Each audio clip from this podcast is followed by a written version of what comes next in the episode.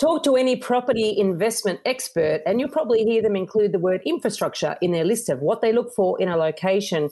But how do they really know what's going to be built and over what time frame? I've said it to a few people. Aren't we lucky that we spent a lot of money on the NBN? Because that again, like the light rail example, got a lot of media press for how much money it cost. But actually, it was a fantastic network to have the, the NBN was able to release latent capacity so we got greater bandwidth and enabled us to work no matter where we were living or operating. Welcome to The Elephant in the Room. This is the podcast where we love to talk about the big things in property that never usually get talked about. I'm Veronica Morgan, real estate agent, buyer's agent, co host of Foxtel's Location, Location, Location Australia, and author of Auction Ready. And I'm Chris Bates, mortgage broker. Before we get started, I need to let you know that nothing we say on here can be taken as personal advice. We always recommend you engage the services of a professional. Don't forget that you can access the transcript for this episode on the website as well as download our free Fool or Forecaster report, Which Experts Can You Trust to Get It Right? theelephantintheroom.com.au.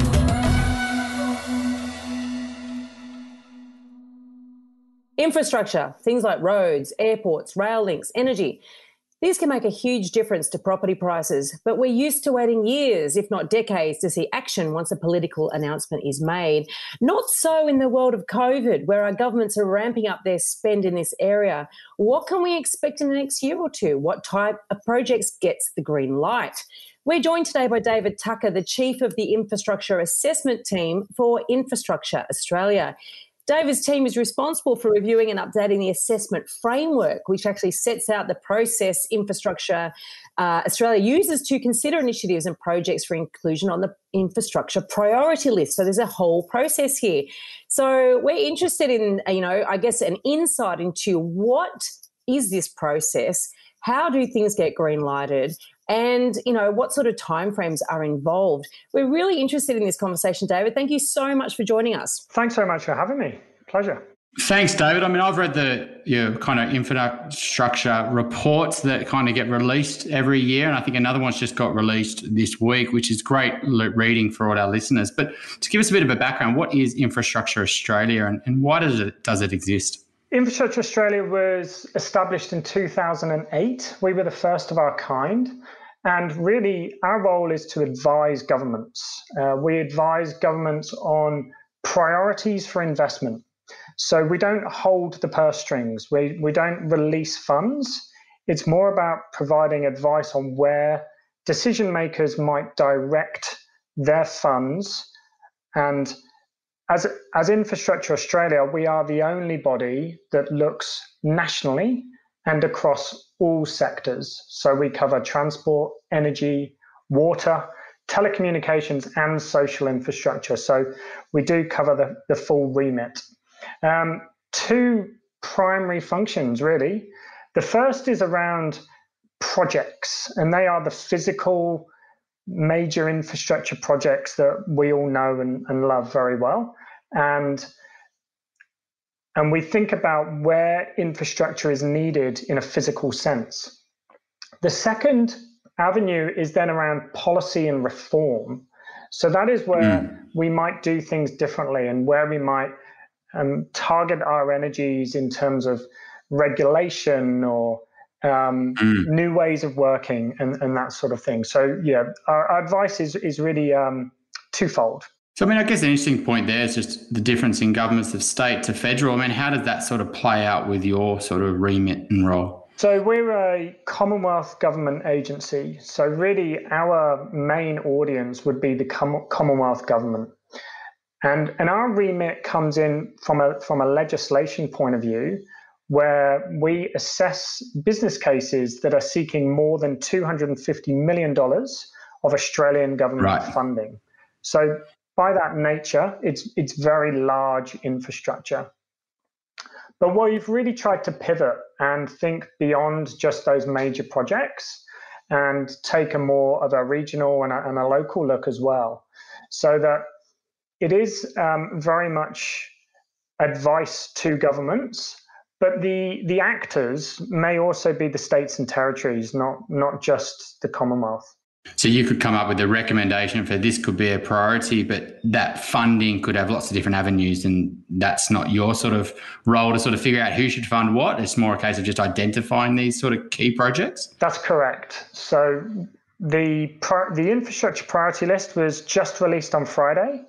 We yeah. prepare that list. Um, it's a it's a it's a live list. It's updated throughout the year, but we do an annual publication of it. And as I say, that was released on Friday. So perfect timing for this conversation today. It's, uh, mm-hmm. it's a list that is about increasing profile and drawing attention to where investments are needed. And the Commonwealth government may, may choose to, to fully fund some of those aspects, or they mm. may involve a, a partnership with the states and territories. So, really, as you say, it's about drawing attention and then over to the decision makers as to where they then target their investments going forward. Has there been a real change in where the priorities are focused in, say, in the last couple of years? Is climate and energy, you know, really factoring into it a lot? Absolutely. It was interesting in your in- introduction when you talked about infrastructure and you said transport and airports and rail. And they were always traditionally what we thought about mm. when we talk about infrastructure.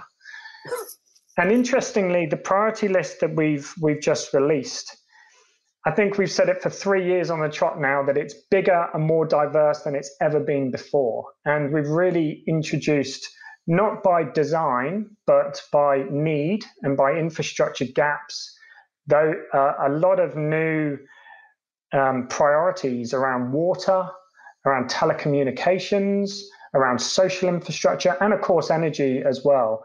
Um, so transport is still there, but the, the diversity of the list has necessarily grown not only responding to to what's happened in the last 12 months but really what's uh, the shift that's been occurring over the last few years.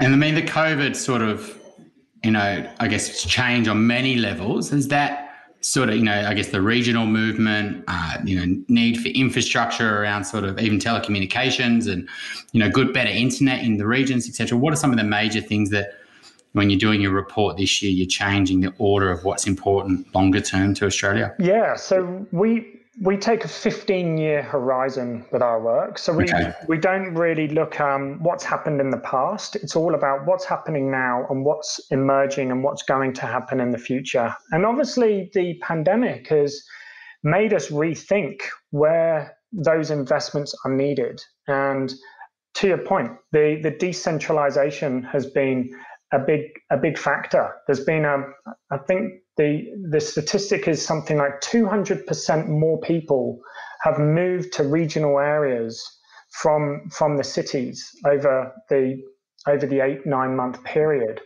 So there is yeah. a there is a need to then focus on the regions. But at the same time, there's also been the working from home.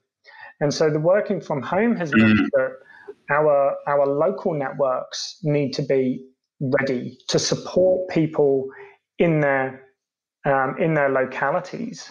Um, and that's had big implications on waste and utilities and mm. um, our, you know our ability to move around our local areas rather than being on those primary routes going into city centres the knock-on effect's amazing isn't it when you think about it? It's it, you know you think working from home what does that do? But then mm. obviously it, it, puts a load on um, like you say waste for argument's sake that you wouldn't have to worry about before because everybody's in the city for most of the day or, or however it works. But you know i'm interested in you saying that you, it's measured that 200% more movements from from urban to regional areas over the that eight month period. What's the what's the sense in terms of the permanence of that how do you predict this stuff? Yeah, it's it's very difficult. It's very difficult, as you can quite imagine. I think a lot of people have taken the opportunity to move to, to regional areas and, and just see whether that lifestyle change is right for them. Certainly, some people I know have, have taken that journey and they'll start to contemplate whether coming back to the city full time or part time is, is going to work for them going forward. So, really, we don't know. Um, we've been so infrastructure australia has been doing some work with the states and, and, territory transport departments to think about our travel behaviors and whether we can think about more adaptive considerations for our travel patterns. So it's very emerging kind of considerations there but it will be important to contemplate whether that has a, a lasting impact on our mm. major infrastructure needs. But what we do with, at, at Infrastructure Australia is, as I said earlier, we assess these major projects and consider whether they are good things to do for, for the Australian community.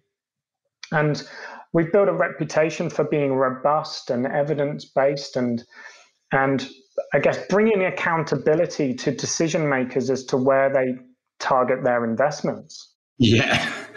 I mean, that was going to be one of my questions is how does the conflict of interest between uh, winning votes, winning seats, winning parliament, um, and where you spend money when you're in parliament, you know, in terms of staying in power, how does that all sort of play out versus what makes ide- ideological sense for Australians as a community as a whole? Well, absolutely. So, so Infrastructure Australia is an independent body but it's something that we have to be very responsible about. We we we don't want to be hard nosed. We've got to recognise that some of this infrastructure is being brought forward because it is stimulating particular regions. It's creating jobs, and we don't really want to stand in the way of that.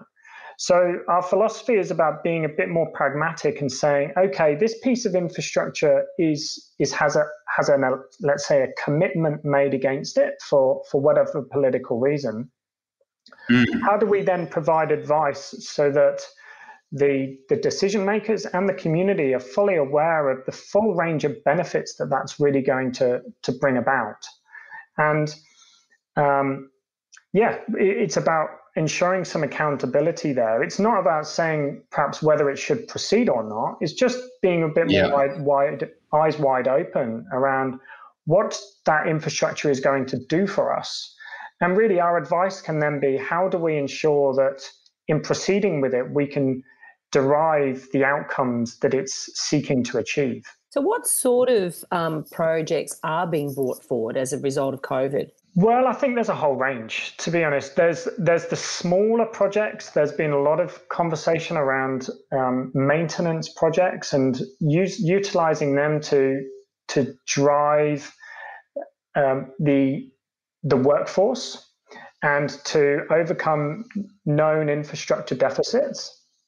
But then you've also got the, the major large productivity enhancing projects that, that we all know, the, the airports and the major roadways and, and the others. So there, there really is a range of, of major infrastructure, but these things don't happen quickly. Um, no. they, the, the, business cases for them take time to to mm. undertake the modeling and to, to undertake the economic analysis associated with um, doing a robust assessment of their worth and their value.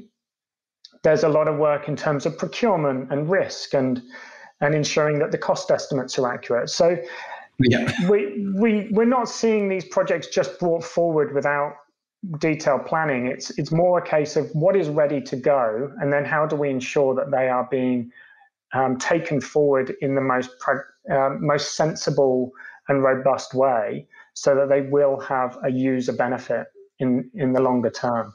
David, even though there's um, I mean, very low interest rates around the world, government are borrowing and spending money um, like they probably should at the moment, you know, to keep their economies going.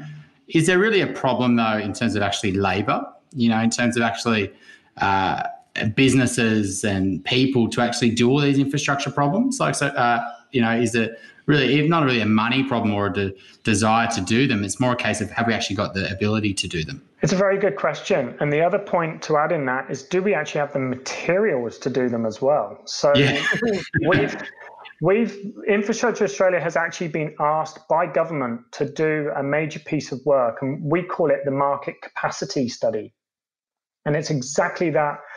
Um, it's trying to answer that exact question. Um, so we're looking at all of the infrastructure projects around the country that are being brought forward so that we have a more holistic pipeline at a national level to really understand what the um, what the big picture is of these major infrastructure projects and then to look the next layer in terms of what resources do we need? What people and skills and capability do we need to deliver them? What what materials do we need to ensure they can happen? And how do we then get a more smooth pipeline rather than a bumpy pipeline of um, focusing so much attention in one say geographical area or one type of project to actually get a, a greater consistency? And of course with the pandemic the overseas migration has reduced and we've always relied on resources from overseas to supplement our local t- workforce to deliver these major projects. Yeah. So, how do then we ensure that we can get um, these projects to move forward at a reasonable rate and we're not burning out our people and, and we're delivering projects in a safe and, and an efficient way? So, We've been on a journey. We started that work in December. Um, our first cut of that work is due by the middle of the year, and and government have asked us to continue with that on a year by year basis. So it will be a an emerging piece of work that we're undertaking in collaboration with all the states and territories to ensure that we have a pipeline that is workable. Yeah, and I guess it's um, you know, there's so many different projects out there, right? And I guess it's figuring out what's more priority, especially if the world's in an infrastructure boom as well. How do you get top talent? And then top talent will ask for more money, and then the whole project viability changes as well because the costs go up. So it's, it's a really sort of challenging time, I reckon, to, to, to kind of advise the government at the moment. Yes, it absolutely is. I, I, I think um, in industry circles, it's been well known that we haven't we've had a lack of rail signaling engineers for some time, um, and obviously with a with a push to to more public transport and and some of the major rail projects around the country, we've got to ensure that we've got the capability to actually ensure they can be delivered. It's funny you say that. It, it, there's the amount of people that say all we need is fast rail. You know, that's going to solve the, the housing affordability problem in many cases. That's I've heard that said. Um, but yes, it, it, it's it's all well and good to say, oh, we need fast rail, but there's there's so much involved, and even just the simple fact you've got one segment of the workforce where there's a, there's a, a lack of supply. It's yes. it's mind blowing, isn't it, in terms of all the different levers and the, and the elements that you have to take into consideration before uh, greenlighting anything? Yeah, absolutely. And uh, in in Sydney at the moment, we we're building a, a, major airport in Western Sydney. We're building major roads. We're building um, metro systems, and mm. there's a lack of crushed rock to be used as base. Um, so you know, it's it, and and I, I, think there's also a lack of concrete. So the, these are these are big big issues um, because mm. there is mm. obviously a drive to push these projects forward and ensure that they, as I say, they're being de- delivered efficiently and that risks are being managed.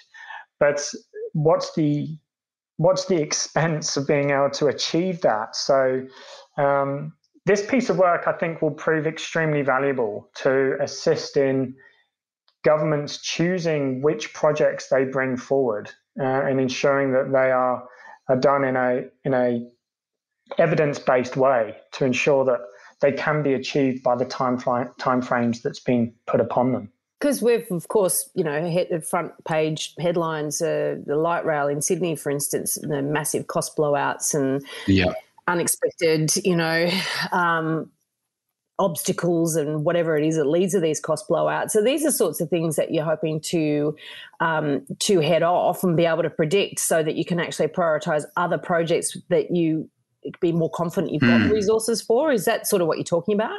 Yes, uh, the the light rail is a really interesting one. Um, it's not one that Infrastructure Australia looked at in detail. We we were involved very early on, um, but it was fully funded by by the state, so it didn't yeah. then pass our books for a a detailed assessment later on. And of course, there was a lot of there was a lot of public debate in the construction of that project and um, the impact that had. But interestingly, as a as a resident and someone who walks across George Street on my way to work, it's a fantastic environment now. It's it's mm. pedestrian friendly. Yeah. The the trams when I see them are heavily used, and and it's a service that has has changed the way that we move around in Sydney. And so it's really interesting that there was a lot of debate as part of the construction and the costs associated with it. But there hasn't been much said about actually the benefits that have been achieved and the value mm. that that has then provided to the city. And and mm. I know that some of the retail um, businesses along George Street have absolutely thrived. So yes, mm. they did suffer some pain during during the during the construction work, but they've, mm. they've had benefits um, in the longer term, and they they will continue to have those. So how are those benefits measured, though? I mean, that's the individual businesses obviously can report increased turnover, et cetera, et cetera. But mm. as a as a in a macro sense, how are those how are they measured?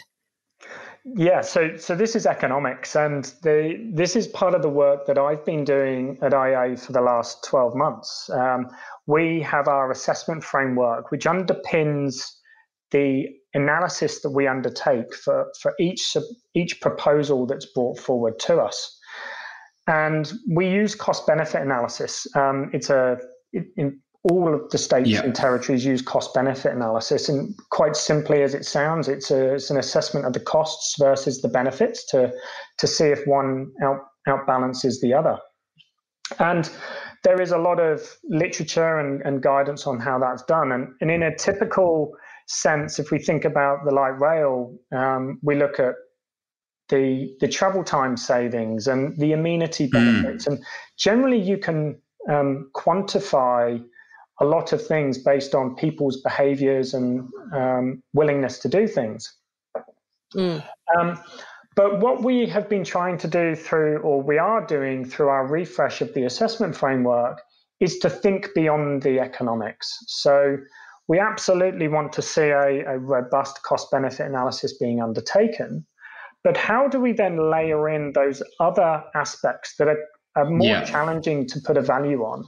And how do we recognize those as part of, of our evaluations? Um, and so that's really thinking about quality of life. And although travel time savings does have a, a quality of life aspect to it, it's also about how people yeah. move and, and how they feel in a, in a, in a particular place. And, um, and then there's obviously the, um, the broader um, business benefits and and the the opportunities that are derived at a at a more of a place level that are, are, are quite difficult to to cost through um, re- reflective of a of an individual project.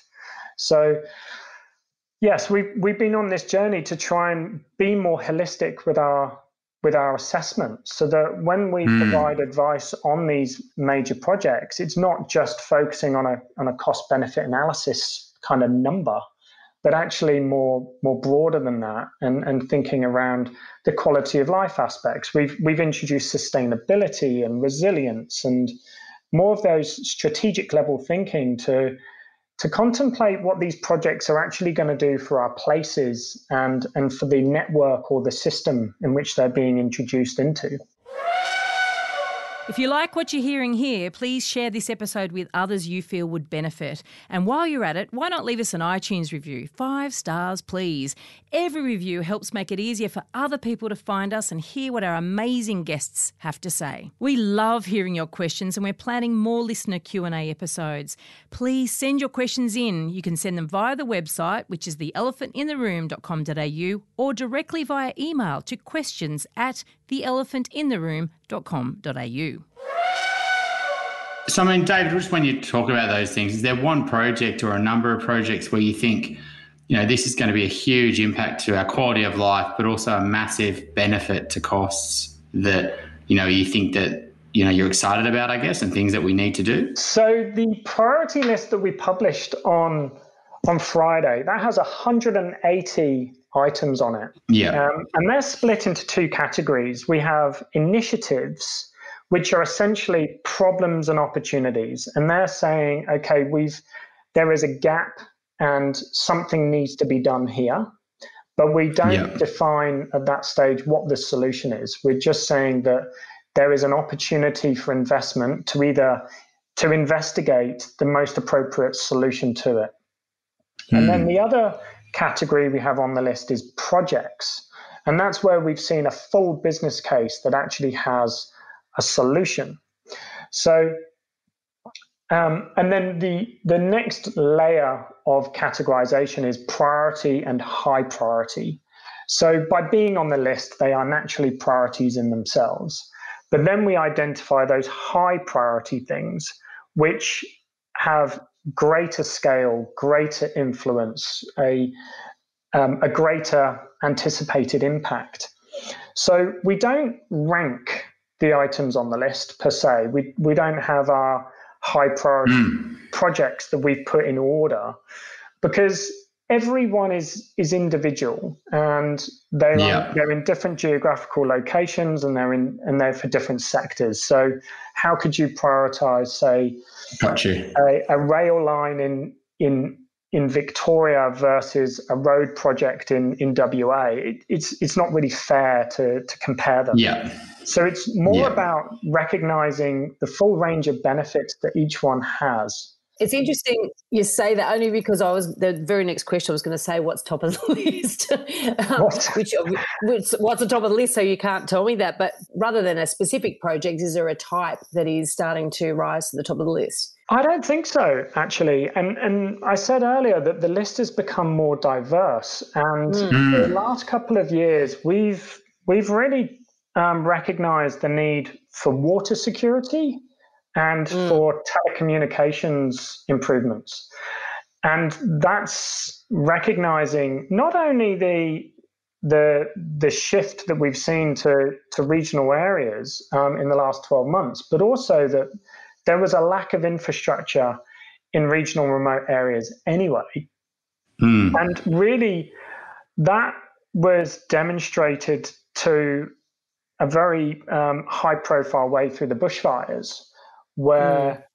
we we obviously had people in in regional areas who were terribly affected, but our ability to communicate with those people through social media and other um, and through mobile networks actually saved lives, and it was recognized that in in southern New South Wales, where that was occurring, the, the networks were, were okay. There was improvements needed, but they were okay. But we're not as fortunate as that in other regional locations. And we, as a you know, as a first world country, need that type of coverage across all of our country to benefit people no matter where they are. And of course, with the pandemic and the ability to travel, it's recognized that the the telehealth and the and the teleeducation activity has become uh, a big trend, and the trends that we've seen have probably been we've probably seen the change in eight or nine months that we would have anticipated over the next eight or ten years. So that's common. yes, it's really brought, it's really advanced the the things that we were already anticipating to occur, and so our infrastructure kind of needs to to keep pace with that. And I, I've said it to a few people: Aren't we lucky that we spent a lot of money on the NBN because that was all that again like like the light rail example got a lot of media press yeah. for how much money it cost but actually it was a fantastic network to have. The, the NBN was able to release latent capacity so so we got greater bandwidth and enabled us to to work no matter where we were where we were living or operating mm. and so yeah i think we've definitely seen a, a big change in the types of of infrastructure that's on our list away from those traditional road and um, transport related projects to to digital um, to water um, and to and to some of the social infrastructure as well. Now, water is obviously a big issue, and I, I don't know. Even I, was, I think it was a Four Corners um, show on the bushfires down the south coast, where you know people turn on the tap and there's no water, you know, and they're mm. trying to fight a fire. And it was also at the tail end of a, a drought, also. And I wonder, you know, traveling around the countryside as I, as I like to do on the odd occasion, seeing the lovely lush green hills that we have now because of El Nino, that um, yes. I wonder what's going to happen, you know, with this migration to the regions. Um, all these people forget there's a drought or probably no concept there's been a drought or what it looks like in the drought or having a water shortage yeah. in the drought. You know, so I would imagine that that is something that sort of um, you know there's a real spotlight on water security. For, that's just one reason. I mean, obviously there's lots of other reasons. Um, so what what can be done around that? Because dams are very unpopular, aren't they? they they are, um, but absolutely more needs to be done. And I think we've we've got the challenge of potable water, which is what we as the community drink every day. and then we have the non potable water, which is what um, our, our, agricultural producers use for, for obviously growing crops. And, there, and there's a balance between how that, how that water is um, used for different purposes.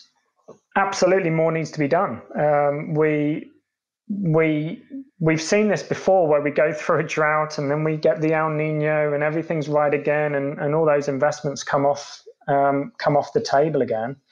But it's about sources of water and how that's how how water is provided. But then there's also the transmission of water and ensuring that um, if a if a local area has a has a shortage, that they're not just relying on one form of water being provided, but there's there's a backup system.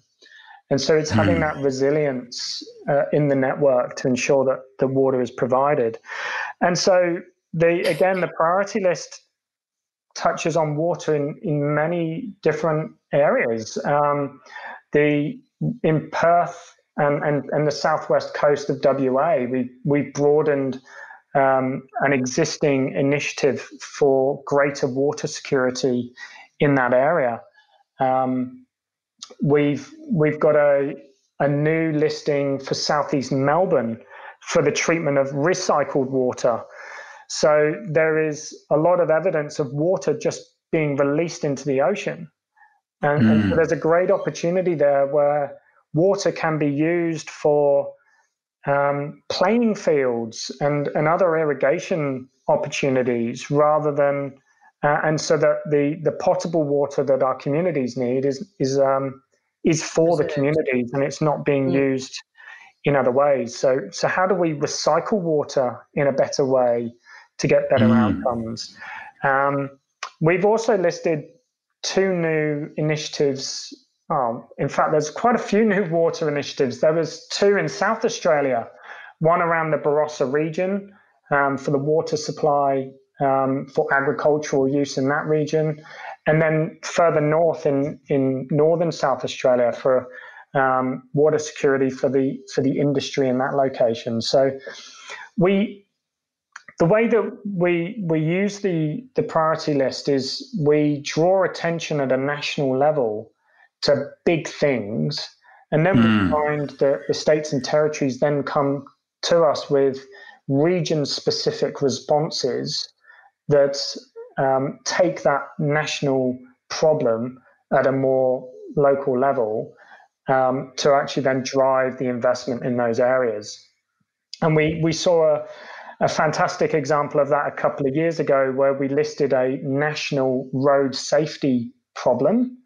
And the states and territories have now come forward with targeted solutions to, mm. to regional roads in response to that. And so I think with the water um, story, we'll, we'll see that kind of um, action occurring over the coming years as well. So, I mean, the other, I guess, key resource when you're in a house is your, electricity. Um, you know, how's that sort of transition going to play out? Are we got a massive glaring hole in terms of if we go all to solar or um, you know, we all want more renewable, and how does that sort of play out? Um, and are we sort of ready for that sort of transition? You know, electric cars and all these sort of things. Yeah, I, again, we we've we've taken a not a, a broad view, but we've taken the view that there is multiple requirements here. There is there's absolutely a role for renewables, um, but there's also a, revol- a role for more um, dispatchable energy sources that um, provide that that underpinning of constant yeah. energy as as we need them.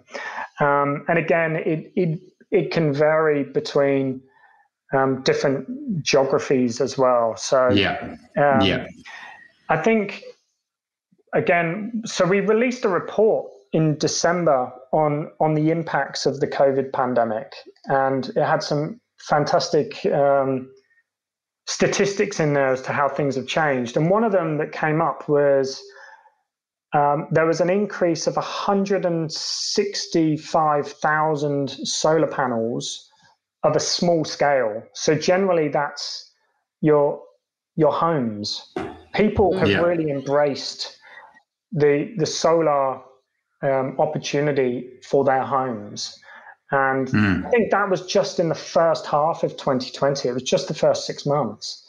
So yeah, there, there's definitely been a an uptake at a by by households, but there is also need to do more by governments, both in terms of our sources of energy, our types of energy, and the and the distribution of energy to ensure that we do have that um, resilience and um, capacity in in our networks to support to support demand and and obviously when when we have a heat wave and, and there's an overload of on the network, yeah. that's that's the type of thing that we want to be able to protect against. It must be quite frustrating for you that this is such a political issue.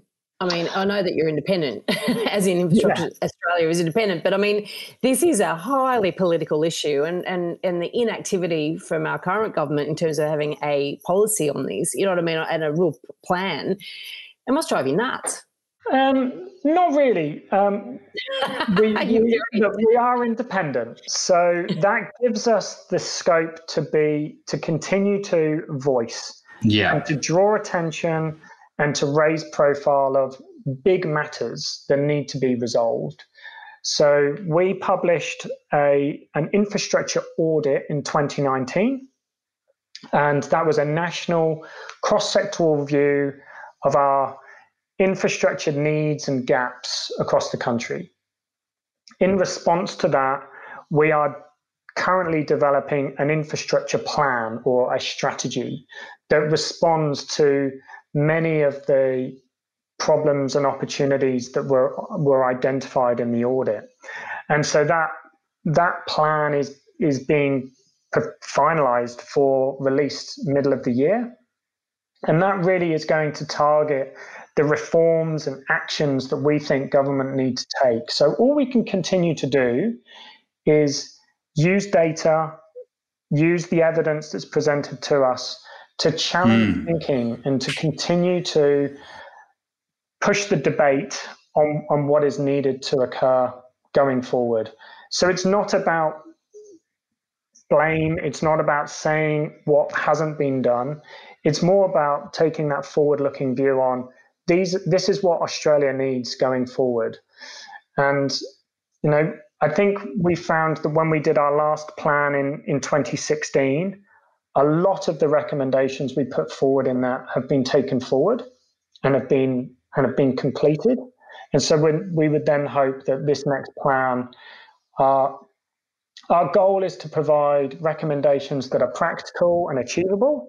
And, and so we would expect that many of those can then be addressed following the release of this next plan as well. So, what are you most excited about in terms of you know what what could come or what you've been working on? Oh, um, that's a that's a great question. Um, I think I mentioned about the market capacity work. I think from our engagements with our, our states and territories, that's going to prove extremely valuable in terms yeah. of thinking about how we can get a more stable and an efficient pipeline for the delivery of these major projects. So, so that will be a, a massive piece of work for us. Um, one piece of work I haven't spoken about is our work on regional gaps. So mm. we we have our our priority list, which um, is termed nationally significant infrastructure needs, and so we we have a threshold in that to recognize those big things that are most needed for for the country. But we don't want to undermine the importance of local and regional needs as well. And so we've commenced a piece of work around the that specifically looks at the needs of our of our regions and, and our local yeah. communities so that we can draw attention to that as well. Um, and as I say, we the, the priority list, the national priority list, does have a lot of regional um, focused elements to it. This mm. work will take that to the next layer. And again, look at the, the data that's occurring across the country to, to then identify a pipeline for, for regional development as well. So I, I think that's very that's very interesting and exciting piece of work. Um, for me personally, I mentioned about the refresh of the assessment framework. And that's really going to change the way that we undertake our evaluations and and take that more holistic view so that you know as alongside just an economic lens we're, we're taking a more of a strategic and and social lens as well so that we see these projects in a in a more holistic way um, and we've we've also doing quite a bit of work in in the sustainability and resilience space, and mm. thinking about how our infrastructure is not only responding to an immediate challenge, but having a long term benefit for our communities, and that that infrastructure is adaptable and resilient to a range of, of future circumstances. So, I think that that for me is some some areas that I'm looking forward to certainly in the in the next six months or so. It sounds very exciting, but you, you mentioned the word social infrastructure a few times. What exactly is that? That can vary. So it can be hospitals, schools. It could be the um, justice system, um, social housing, um, even even our our green spaces and our and our um, so parks and um, and recreation spaces, and even our blue infrastructure, so our, our waterways as well. Yeah, I think the, um, I mean, what's really interesting around the work you do is it's just highlighting what could happen and what should happen uh, and what should be the priorities for the government longer term. And a lot of people who haven't really even looked at your list before had no idea the that so many different projects and so many different categories are needed, um, and some are actually going to happen, are likely to happen, and they're going to completely change the livability of some places versus others, um, access um, to the city, etc. So, I think for all our listeners that are looking at the sort of property market, it's a really good sort of report to sort of be tracking and constantly be watching what's happening longer term because they could ultimately impact the decisions you make from an investment point of view or from a living point of view. So I think that's probably the, the real takeaway. I, I'd really encourage our listeners to sort of really kind of delve deep and keep tracking this because I think it's really interesting to to know what may come. We'll put the link in the show notes too, so people can access that report. Well, I was going to say, um, so we published the report, but actually what would be most valuable to your listeners is our online portal. Yeah. So go on to the Infrastructure Australia website, and our priority list is an interactive tool. So you yeah. can filter based on the sector you're interested in, or you could zoom in on the particular geography that you're interested in and see the range of the range of proposals that have been put forward that would affect um, your area of interest. Yeah. And, and that has that has garnered a lot of, of interest, and, and that's a tool that we will continue to that will continue to uh, keep updated. And and the, the priority list, as I say, it was published last week, but it's continually updated throughout the year. Mm. So we accept proposals at any time, we assess them, and if they are deemed appropriate for inclusion, then the priority list gets updated. So it's uh, it is absolutely a worthwhile resource to look at what those what we consider to be the the investments that are most needed for Australia. Fantastic. we'll definitely put a link for that in the show notes then as well. Do you have also, can you send us a copy of that December report that you mentioned earlier? Yes, I can. Yes. Yeah. And we'll pop that in too. Awesome. Thank you so much, David. I really appreciate it. I mean, it's a really uh, deep conversation. I think uh, if, if, clients haven't or, you know, listeners haven't started to think about the longer term impacts of different infrastructure, um, you know, there could be a big hole, you know, that could be a problem that, you know, could always hold back your sort of investment because no money's going to get fix that problem, even though you think it should. So, uh, really appreciate you coming on. Thank you very much. I've really appreciated it. It's been a good chat. David didn't want to do a Dumbo for us, but Veronica, have you got one for us? Oh, I do. I actually have got. Uh, I went through a house in. I won't give the the suburb away because it's probably going to come on the market soon. And so, um, but it was in the inner city, okay. And I looked at this uh, terrace house with an agent. And he said to me, "Oh, it's just been renovated. You know, it's it's lovely. It's great. It's in a really good street, etc., etc., etc." I was so excited going to look at this off market for my client. I really thought it was the one, right? I got there. And I walked inside and I was just so bitterly disappointed. I wanted to cry. And they, these people had bought this property. Um, it needed a full renovation, and what they'd done was so cheap and awful. I, I just was like, "What the hell?" It was just awful. The cheap kitchen, cheap bathrooms, cheap joinery, everything cheap, cheap. And I thought, "Missed the market. This thing will, will struggle to sell." But that wasn't the full Dumbo of it. The full Dumbo, as I discovered, was when they bought it, it had been um, converted into a series. Uh, some of these big old terraces in inner city suburbs um, were sort of like boarding houses. You know, they, they were um, converted into flats. So I think there was three or four flats in this in this some house. And so the people that bought it thought that they would just be able to just renovate these flats and continue renting them out as a high yielding investment. when they got to council and they did no due diligence. They bought this and didn't check any of this stuff out, right? So then they've discovered that not only will council not allow them to do that, council said no, it has to go back to one residence, but double whammy, it's actually heritage.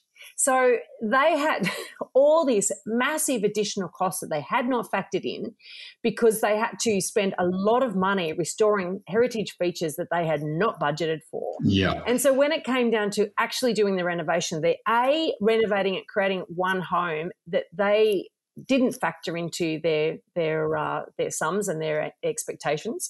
So they're not going to become slumlords like they thought they were going to be. Uh, to, yeah, slumlords. Um, and secondly, and secondly, that they had absolutely no concept of what it takes to restore a heritage building. And so the cost every basically their entire renovating cost was evaporated in those heritage restoration um, mm. elements of the project. And so when it came down to actually finishing it off so it's livable, they didn't have a lot of money left over and they did the cheapest, most revolting renovation. that thing won't sell. It'll struggle. Yeah. Um, it might it'll probably struggle to rent even because it's just not the right product for that market. And and I just couldn't get over. I scratched my head. This you know, they bought a, they paid a few million dollars for this when they bought it. This isn't not a cheap property. And I just scratch my head to think that somebody's got that amount of money to invest in a property and they haven't got the smarts or the common sense to do their proper due diligence. It's a really interesting one, actually, because we're starting to see, you know, there's nothing on the market uh, and clients are desperate. And so when they're desperate, they buy, you know, get, you know, buy different properties than they would have likely would want mm-hmm. to buy. Uh, and that's unrenovated, let's say. Yep. Um, and they're expensive properties that are unrenovated and they haven't got much cash. There's not enough cash to do a proper renovation that these type of properties need mm. to satisfy. They might be happy with it. They might, well, we, we're happy to live in a cheap, you know, Bunnings kitchen um, and a cheap, uh, you know, bathroom. But ultimately, at some point, you decide to sell that property, um, or you might have to sell for some reason. And so, you know, that's definitely happening now where uh, people who can't afford to do a proper renovation are buying properties that need a proper renovation. And um, what's going to happen there is you're just going to butcher your good asset. And so, um, yeah, you've got to be very careful with that at the moment, I think, as well. Oh, totally. And in fact, we often see in, in these sort of hot market conditions that the unrenovated property sells for a disproportionate amount yeah. compared to the renovated property. And if you add the two together, uh, most people, yeah. I think, are, end up overpaying for the unrenovated property. And then, of course, you devalue it if you don't renovate it to the standards yeah. that it needs to be for that area. So it is a real trap. There's no doubt about it. We want to make you a better elephant rider. And this week's elephant rider trading is. So I think that, you know, someone listening to this podcast is already, you know, you know, com- preaching to the converted, I guess. You know, they're investing in their knowledge, hopefully, by listening to us. But I think also looking for other sources that are reliable and that are actually increasing your knowledge and are getting updated. Um, and you can just basically track. You don't need to spend weeks and weeks and every day looking at things. But you know, infrastructure is one of those things that I do think has a huge impact on the livability and how cities will change and potentially prices. You know, if a new train goes in, um, new airport, um, you know, major changes to technology and communications or water, etc.